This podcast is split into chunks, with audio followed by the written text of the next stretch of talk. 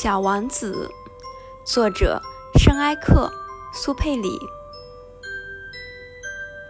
当我还只有六岁的时候，在一本描写原始森林的名叫《真实的故事》的书中，看到了一幅精彩的插画，画的是一条蟒蛇正在吞食一只大野兽，叶头上就是那幅画的摹本。这本书中写道：“这些蟒蛇把它们的猎物不加阻绝地囫囵吞下，而后就不能再动弹了。它们就在长长的六个月的睡眠中消化这些食物。”当时我对丛林中的奇遇想得很多，于是我也用彩色铅笔画出了我的第一幅图画，我的第一号作品。它是这样的：我把我的这幅杰作拿给大人看，我问他们我的画是不是叫他们害怕。他们回答我说：“一顶帽子有什么可怕的？”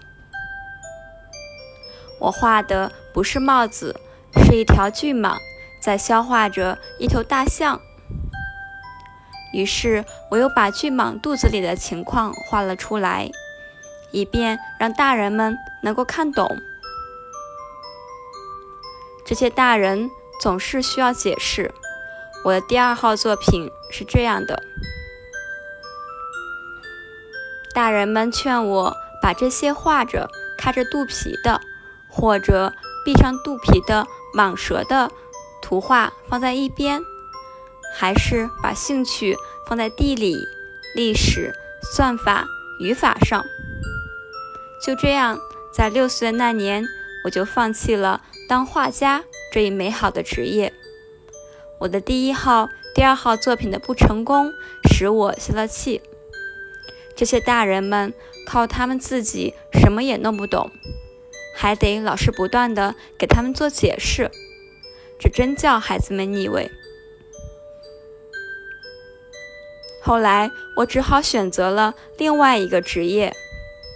我学会了开飞机，世界各地差不多都飞到过。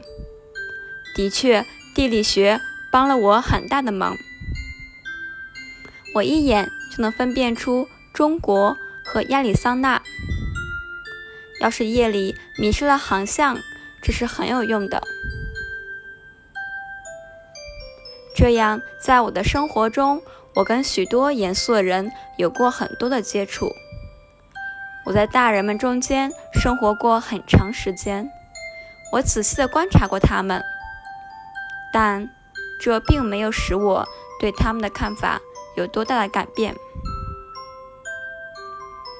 当我遇到一个头脑看来稍微清楚的大人时，我就拿出一直保存着的我那第一号作品来测试测试他。我想知道他是否真的有理解能力。